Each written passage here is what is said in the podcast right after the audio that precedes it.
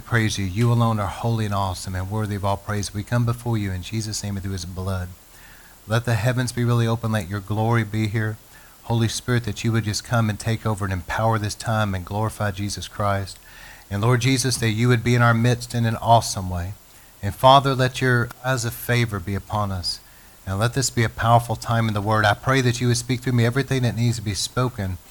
And Father, by the precious Holy Spirit, let your Holy Spirit move and begin to really captivate all of us and help us to get locked in and focused to give you our best ear, our full attention, our focus, and that we're going to get everything out of this time that we need to. And Lord, help us to be good, fertile soil of hearts and minds and lives, and that you would speak through me your words of life as living seeds of truth sown into good soil, watered by the Holy Spirit take root, grow, and produce a hundredfold harvest of eternal fruit that remains until Jesus comes. And Lord, let this be a powerful time in the Word, and that it will go out like a light shining and dispelling all the darkness of the enemy. Let it be the washing of the water of the Word, or let it be like a hammer that's going to break through every stronghold, a sword that's going to penetrate. And everything will be accomplished in and through this. Let the winds of your Spirit carry it out among the nations. And we know that the Bible says the enemy, the birds of the air, try to steal the seed. The enemy tries to steal. But Lord, we declare tonight that anything of the enemy's kingdom that would try to hinder this word in any way from getting where it needs to go and accomplishing what it needs to do, we bind it in the name of Jesus right now. You will back off and go now from the word of God now. And Lord, I thank you for your angels just clearing that out. And Lord, that you would speak through me and let everything be accomplished in through this, that your will to be done. And Lord, that it will go out and accomplish everything you sent it forth to do. And we thank you for it now. In Jesus' mighty name we pray. Amen. All right, so as we get into this word tonight, we're dealing with um, 2 Chronicles 7.14. Um, it was interesting because what happened about this sermon was years ago, my wife and I went down to where the Cane Ridge revival happened and when we were there, God really touched us. And I remember that God really touched my wife. And she told me after the fact that she felt that God spoke to her there to look to your husband for the pattern. And that was kind of an interesting way of putting it. But I knew when she said that, I knew what the Lord meant by that because I'm familiar with that terminology. Years ago, back in the 90s, um, the Brownsville revival was taking place. It was so powerful. And I remember that a man by the name of Dick Reuben, who was a, a Jewish man that went there, and he laid the groundwork. And one of the things that he always said was, he said, when the pattern is right, the glory will fall. How many guys were familiar with that at all, Brownsville? Some people.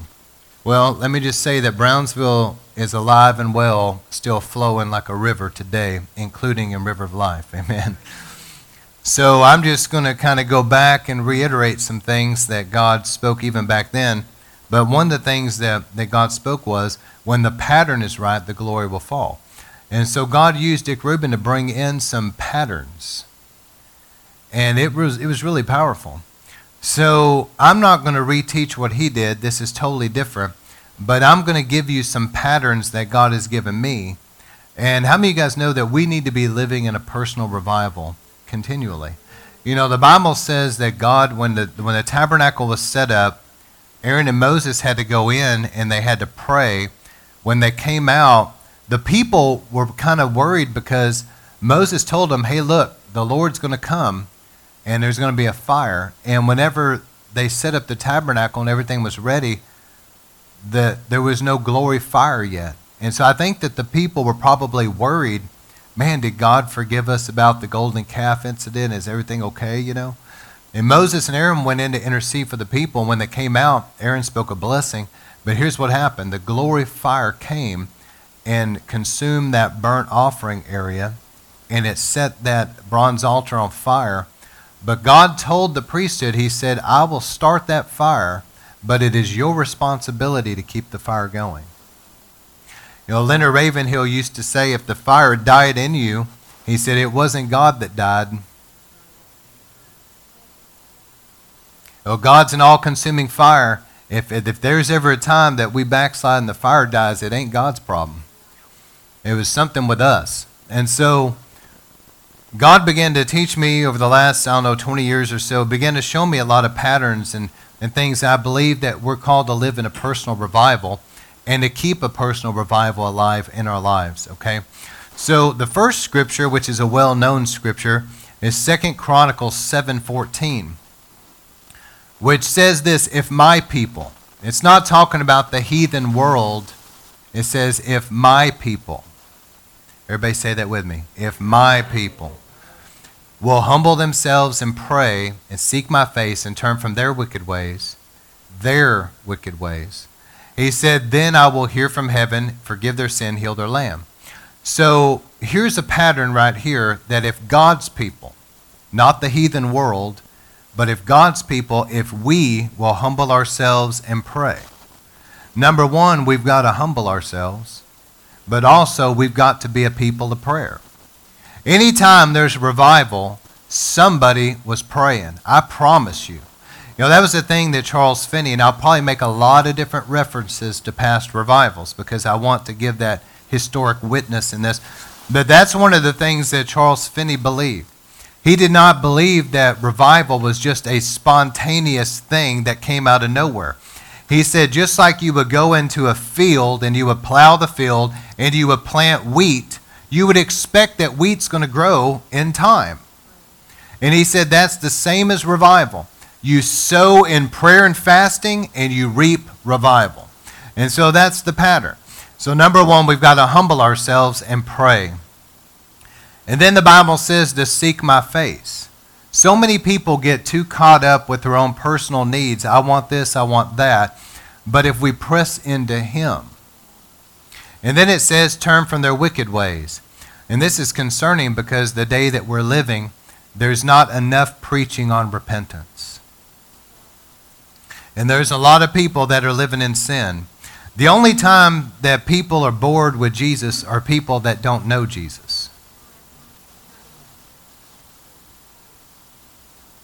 If Jesus isn't enough for you, you don't know him. You're not born of God.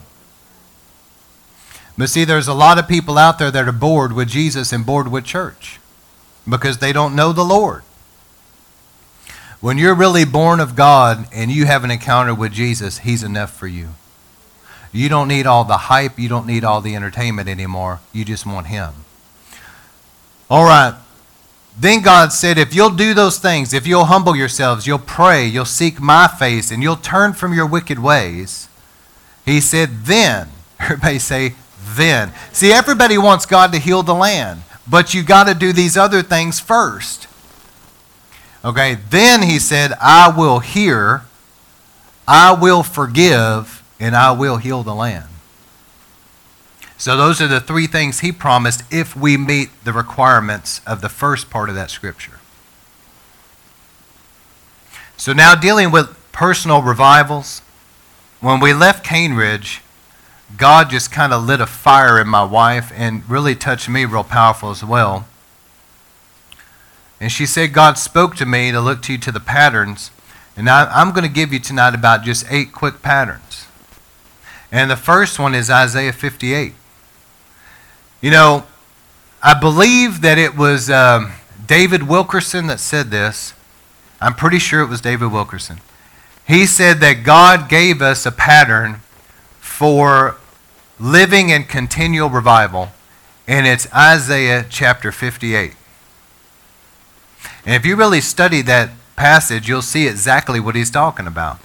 Anybody that reads Isaiah 58 and you get past that first part that says, This is the fast I've chosen, you need to do this, this, and this, and you start reading all the benefits, man, you're going to want to meet those requirements because there's so many benefits of Isaiah 58. How many of you guys have read it before? He said this, I'm just going to give it to you real quickly. He said, If you'll meet the requirements of the fast that I have chosen for you in Isaiah 58, if you'll do what I said, he said, Here's what I'll do for you. He said, Your light will break forth like the dawn, and your healing quickly appear. He said, The glory of God will be your rear guard. He said that you'll cry out to me and I'll answer you. How many want to answer prayers? He said, You'll call to me and I'll say, Here I am. How many want God's nearness?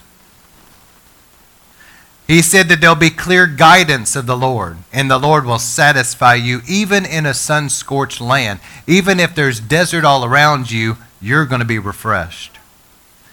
He said that He would give strength and health to your body, and you'll be like a well watered garden. He said that the flows of water, the flows of revival, will not fail. I mean, as God wants us planted by rivers of living water.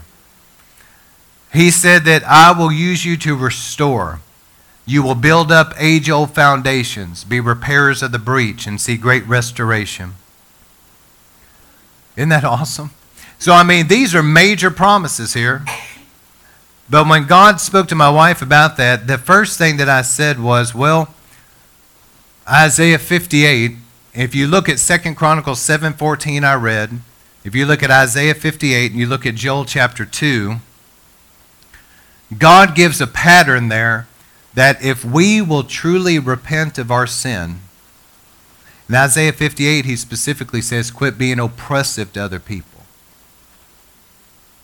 He says, quit with the pointing of the finger, quit with all the malicious gossip, all that stuff. If you'll get the sin out of your life, and you'll do this, and he said, I will send revival, basically. Think about it. I'll hear from heaven, forgive your sin, heal your land.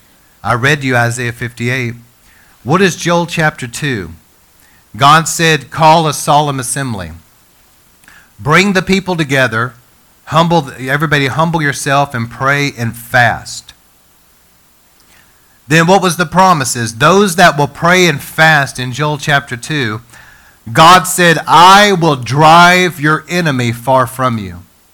How many of you guys want your enemies driven away? For real. You've got loved ones that you feel are in bondage to the enemy. You've got areas of your life you know that you need a breakthrough. He said, I'll remove any judgments against you and leave a blessing instead. He says, I will send new grain, new wine, and fresh oil.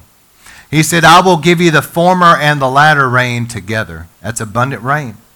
He said this I will restore the years the locusts have eaten. Everything that coulda, woulda, shoulda been will now happen. He said, I will release prosperity to you. And he said, I will pour out. This is the famous scripture we all know. And the latter is, I will pour out my spirit on all flesh. But this was the, um, this is what God was talking about. If you'll have a solemn assembly, if you'll gather the people, if you'll pray, if you'll fast together, he says, I will hear, I will drive away your enemies, and I will pour out my spirit on all flesh. So, how do we live in a personal revival? Number one is Isaiah 58 pattern. And it's these five things. If you'll live a lifestyle, this is what I told my wife, and we've been doing this now for a while. But if you will humble yourself, we got to walk humbly before God. If you'll live a lifestyle of prayer, if you'll live a lifestyle of fasting, if you'll live a lifestyle of giving, and if you'll live a lifestyle of deeply consecrating your life unto God, you will live in personal, continual revival the rest of your life. Did y'all hear me? I'm giving you a pattern. Humble yourself, pray, fast, give, and consecrate your life. If you'll live it as a lifestyle. So I try to have a time every week where there's a day that I do at least some fasting and seeking God, we've got to have a personal prayer life. And my wife and I began to seek the scriptures about being a giver. And I've taught on this. I don't have time to get into it, but there's seven realms of giving. But we wanted to be givers. As I read in about Cornelius, the Bible says the angel told Cornelius, Your prayers and your giving has gone up before God as a memorial offering. And great revival came to Cornelius' whole family because of that. So your prayers and your giving can release revival in your whole family. And also consecrating your life unto God. So that's pattern number one is the Isaiah 58 pattern. The second pattern God gave me was the evening and the morning sacrifice, which I preached on last week, so I'm not going to get back into it. But let me just say this that before you go to bed in the evening, if you'll have a time, where you bring your life and your family under the blood and you and your spouse will pray together and bless each other, that the glory of God can begin to come in your home. And you can begin to have a life where at night it's like you're in the glory, you sleep in the glory. God can give you dreams and visions from Him. And that's the evening sacrifice. Then you wake up the next morning and you have time of prayer with the Lord. So, beginning your night with prayer and beginning your day with prayer the next morning, if you'll live a lifestyle of that, that's another pattern for a personal revival.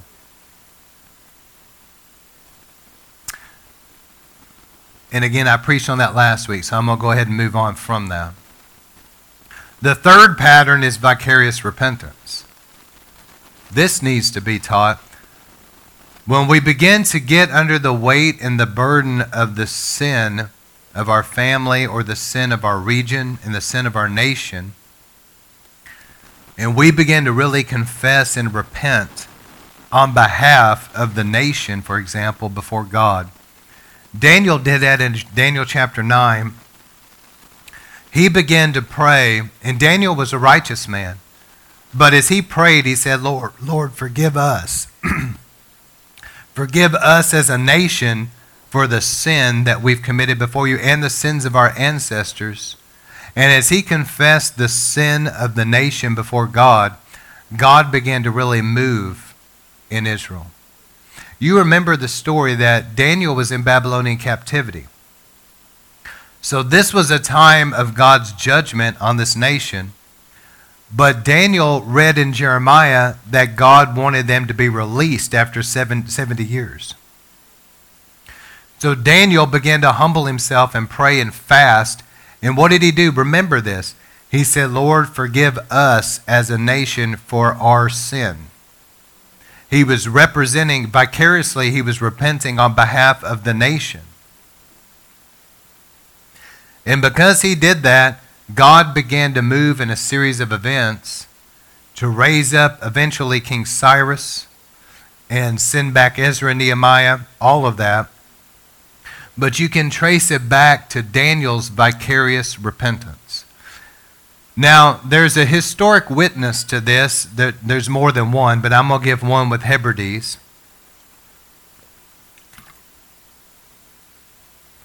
In the island of Hebrides, the, the area had really gotten into sin. And the people, the Christians there, began to really be trouble. And there was two older ladies. And they were really burdened for Hebrides. And also, they went to a pastor and they said, We really need to start praying. So the pastor met with about 12 men in his church and they began to pray. Hold on. they began to pray in a barn and began to really seek God. And there was a time that there was a man that was among them in the barn, and God began to speak to him and, and speak to him that scripture in Psalms that said this who will ascend the hill of God? He that has clean hands and a pure heart. And so he began to say, God, are my hands clean? Is my heart pure?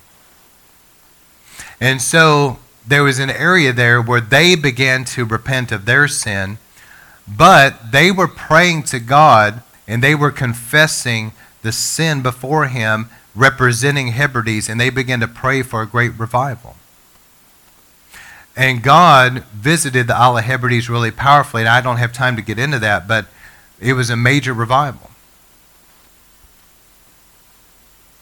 So there's something about us getting under the burden of the sin of our nation and representing like a, like a watchman on the wall, like a great intercessor.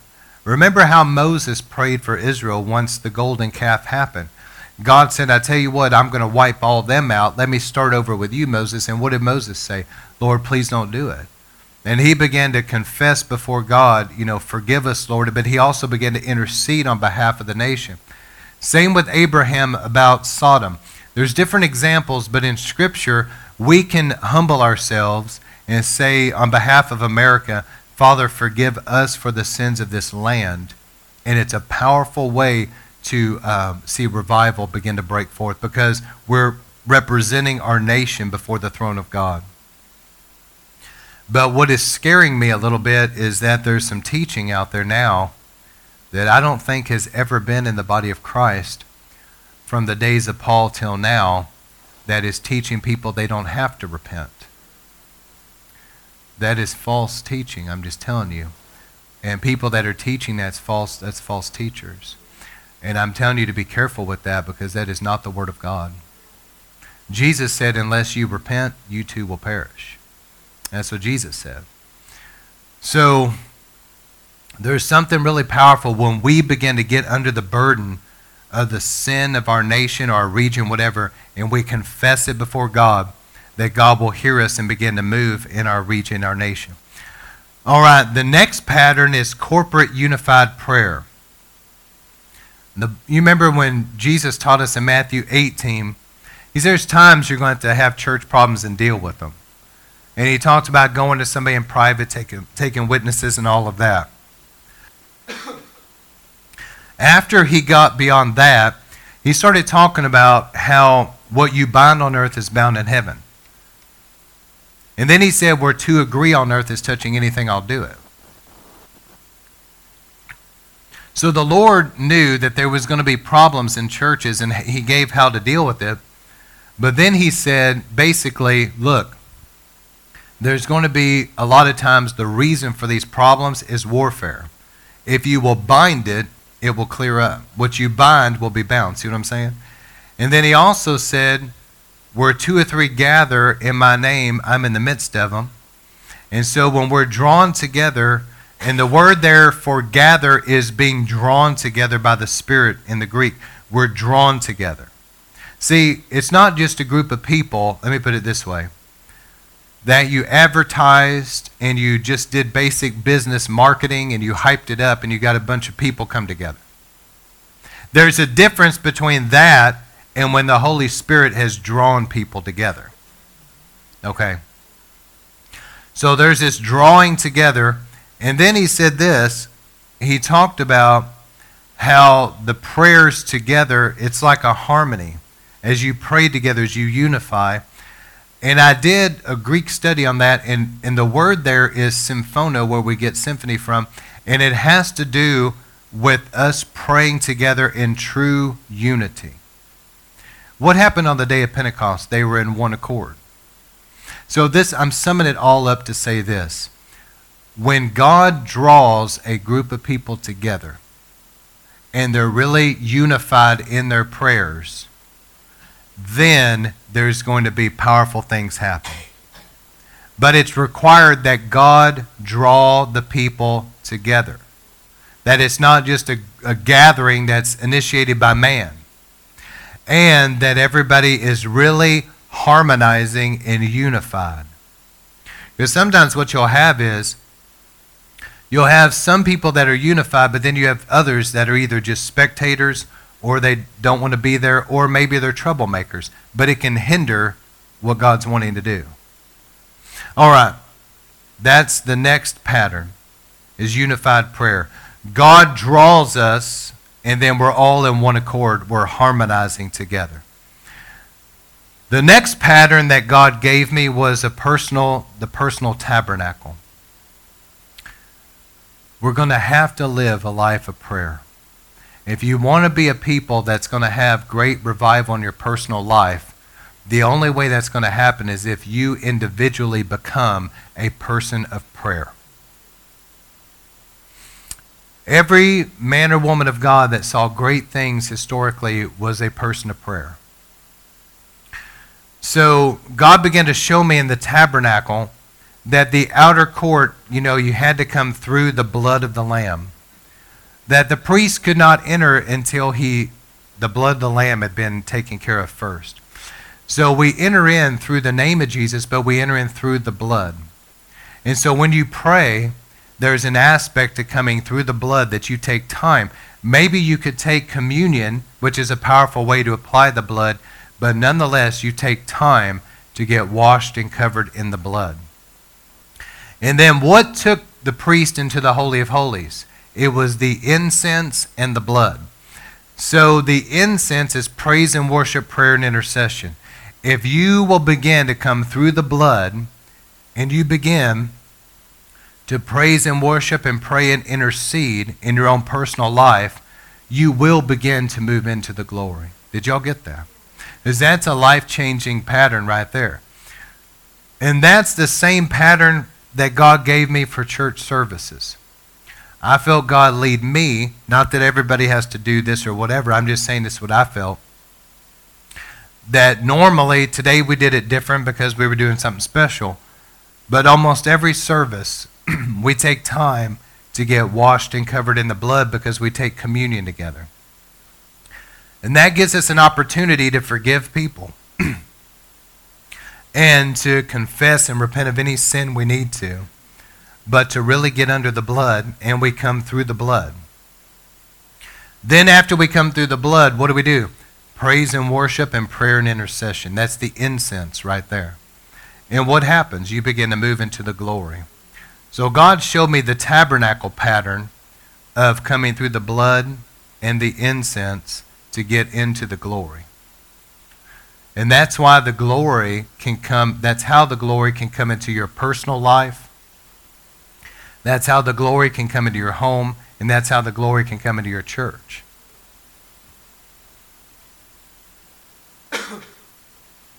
That's what Dick Reuben was talking about. He said, when the pattern's right, the glory will fall.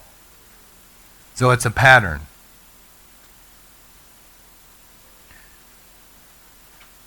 And the last couple things is the historic revivals I wanted to talk about. Uh, Azusa.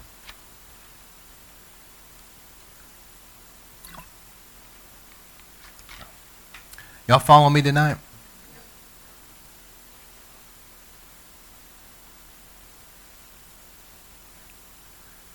There's certain sermons you preach that the devil doesn't like. So if people will follow that Isaiah 58 pattern in your personal life, you'll live in revival. But sadly, I found that a lot of people don't want to do that. But there's always a remnant that will. The morning and evening sacrifice, the being unified, having prayer together, this tabernacle pattern. If people will be hungry for God and go after God with all their heart, you can have revival in your personal life. And churches can have revival. So the last couple patterns is this. Number the last two. The first one I want to deal with is the witness of historic revivals. William Seymour, that ended up pastoring at Azusa Street. William Seymour was a black man during the days of the Jim Crow laws. And he was somebody that was mightily used by God to see a great revival that swept the entire world. And the way that this revival started was that William Seymour was desperately hungry for more of God. There's got to be a hunger for more. And he began to pursue Pentecost. He wanted a Pentecostal experience. He wanted to experience Acts chapter 2 for himself, where he was baptized in the Holy Spirit. He spoke in tongues. He wanted it. And he knew that in Topeka, Kansas, Charles Parham, that they had seen that. There was a lady named Agnes Ozman, I believe, that saw that. And revival began to break out there with the Pentecostal people baptized in the Holy Spirit speaking in tongues. And William Seymour heard about it, and he was desperately hungry for God. So he began to go. Parham was teaching in Houston.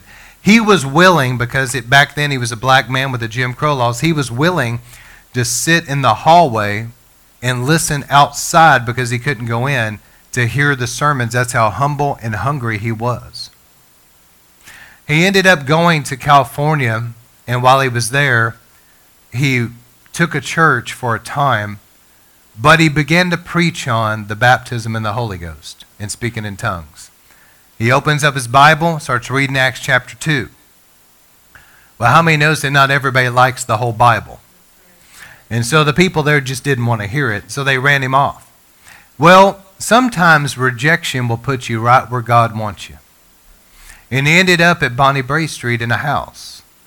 And there was a group of people there, and they, as he began to talk to them, he was preaching to them uh, Acts chapter 2, and they began to be hungry for revival. And William Seymour was so desperately hungry for revival for the baptism in the Holy Ghost in his life and to see a move of God that he was praying like five, six, seven hours a day in that house. He was just desperate, crying out to God. And the people that were there in this house, they also were praying. Well, revival broke out. And the Holy Spirit fell there on Bonnie Brae Street. They were baptized in the Holy Ghost, and God began to really move mightily there in that house. The move of God was so powerful that people began to gather at that house and they outgrew it. So William Seymour goes and has to rent this old mission. And it, it wasn't very big, but it was used as a stable, so it was dirty. They really had to clean it up. And after they got done fixing it up, people were coming. But let me tell you what was going on at Azusa Street. The Holy Spirit was moving so powerful there because of the prayer and the fasting and the hunger of the people. And the fact they were repenting, they were doing what I've been teaching on. They were humbling themselves, they were praying, they were fasting, they were seeking the face of God, they were repenting of their sin. The Holy Spirit moved so powerfully there that the people that were there said that when they would come in, William Seymour lived there, he lived upstairs. But when they would come in, they said the glory of God was on the floor like a cloud, like a, you know, those smoke machines. And they would begin to praise and worship in tongues, and that the glory would come up off the floor to where there was like a mist, like a cloud of God's glory in that place. There were multiple times that the fire department was called to Azusa Street because there was a literal fire that was on the building. And people drove by or walked by or whatever, saw the fire. They called the fire department. The fire department comes out and they see something, but it's not a real literal fire, it's a spiritual flame. That happened multiple times. And because the fire of God was there and the glory was so strong in that atmosphere, all kinds of major healings and miracles happen. One man said that there was a, uh, an individual that came that had no arm, and they were praying for him, and they watched as an entire arm grew, grew out completely, all the way out. Fingers grew out, fingernails grew out right in front of them. Major miracles. People that were deathly sick. There, there were the blind that saw. There were the deaf that, that spoke. There was a man that came in that was blind, and he came in drunk to the revival. And a young man went up to him and prayed for him, and his eyes popped open. He just saw right there, and he began to weep. And that young man ended up being a great preacher later on in life. But what happened, the witness of historic revivals, was when people got desperately hungry for more. That's the pattern number one. If you're satisfied with where you are, that's where you're going to be the rest of your life. Something's got to happen where somebody gets desperate for God to move. Also, what I learned at Cane Ridge with James McGready. He was a powerful preacher, man. He preached the truth, he preached repentance. People hated him because of it, burned down his church. He shows up to his church that's in ash, a heap of ashes. He stands on the ashes opens his Bible and preaches another fiery sermon. That's the type of guy he was. He was not going to be intimidated. Basically, what they were saying was, shut up and get out of town. So he stood on the ashes and preached all over again. But God did lead him to move on, and he ended up in Kentucky.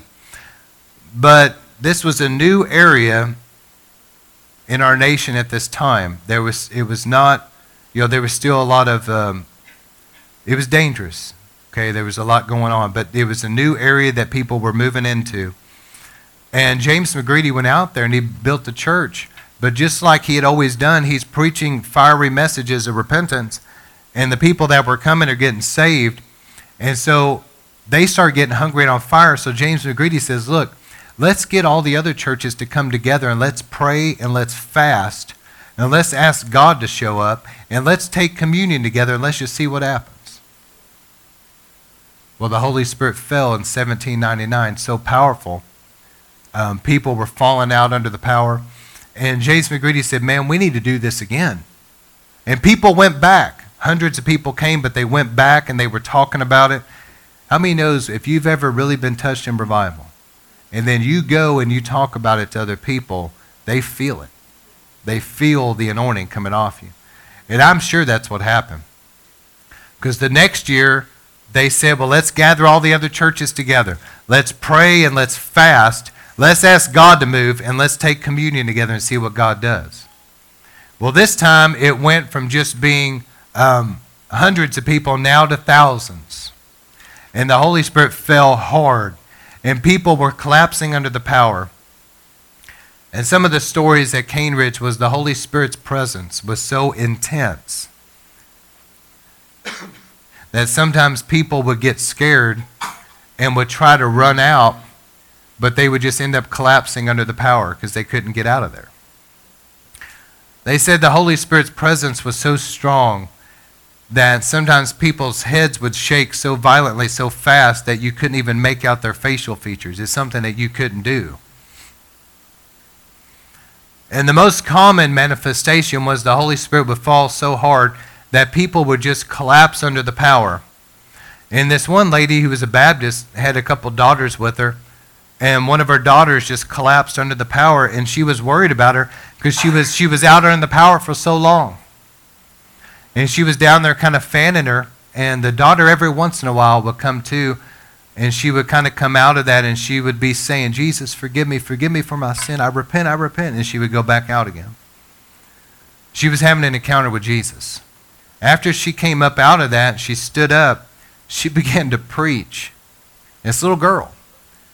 And the people that heard her just collapsed under the power, and the same thing happened to them that had just happened to her. And so that was common at Cane Ridge. It was just God came down. And what's crazy about Cane Ridge is it was a Presbyterian revival. How far we've gotten away from things. You know, my dad was telling me that his grandmother was a Methodist, and back then the Methodists were Pentecostal.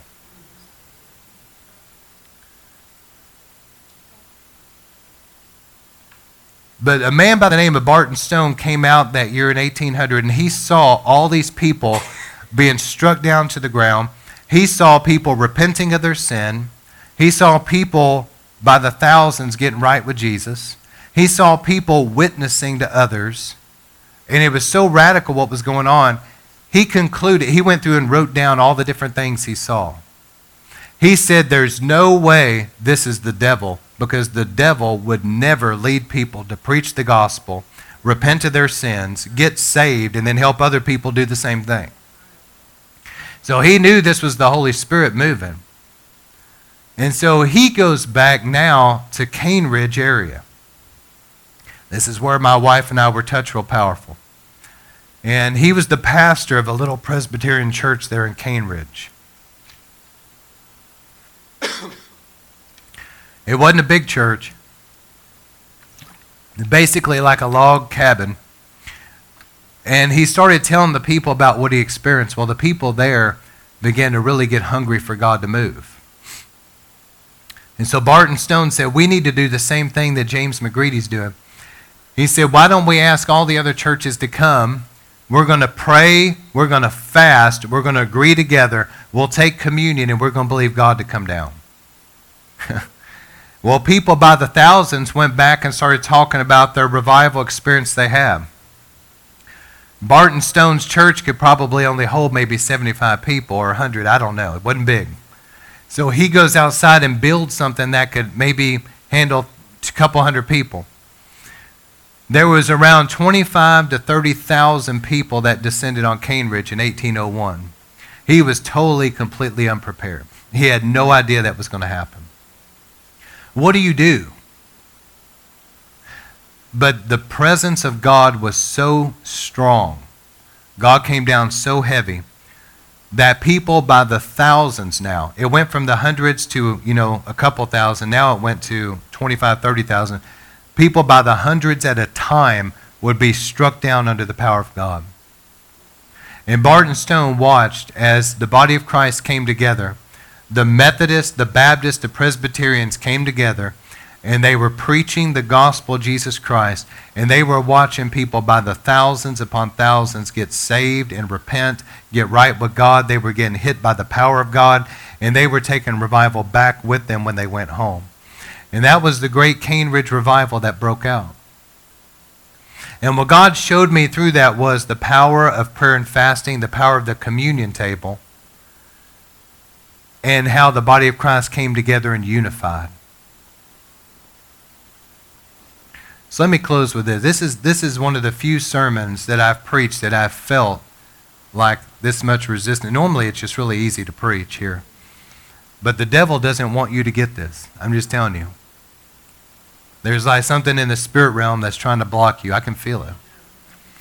And so, Lord, I just pray today as we get into this that this is going to penetrate any type of blockage or any type of hindrance, and this is still going to get into people by the anointing of the Holy Ghost. But let me recap and close with this Isaiah 58. I can preach it, but it won't do you a bit of good unless you live it. You can live out of here and be as dead and dry next week as you've ever been in your life, or you can have a great Holy Ghost revival in your life. Isaiah 58 If you'll humble yourself, pray, fast, give, and consecrate your life, if you'll live that as a lifestyle, you're going to start living in the river. If you'll start praying before you go to bed at night and praying in the morning, that you'll end your day and begin your day in prayer, you're going to start living in revival. If you'll begin to vicariously repent on behalf of your family and your nation, not only will you have revival, but God can send revival to your family and your nation. If we will come together and corporately pray, we will really truly unify together. Then we can see a move of God. The tabernacle pattern. If you will come through the blood, the incense of worship and prayer, you can go into the glory of God. And if you'll get desperately hungry, desperately hungry, like William Seymour at Azusa, like James McGready at the Great Cane Ridge Revival, if you'll get desperately hungry for more of God, Jesus said, Blessed are those that hunger and thirst, they will be filled. There's got to be a hunger. Some people, you know, they're bored with God, they're bored with church, you know, when you really get saved, Jesus is enough. But the thing is, there's got to be this desperate hunger to get from where you are to get closer to God, that you're going to press into Him. Draw nigh to God, He'll draw nigh to you. So, Lord, I thank you for this sermon tonight. I thank you for the power of your word and the power of patterns. And Lord, I pray that your people will really get a hold of this and apply it in their life.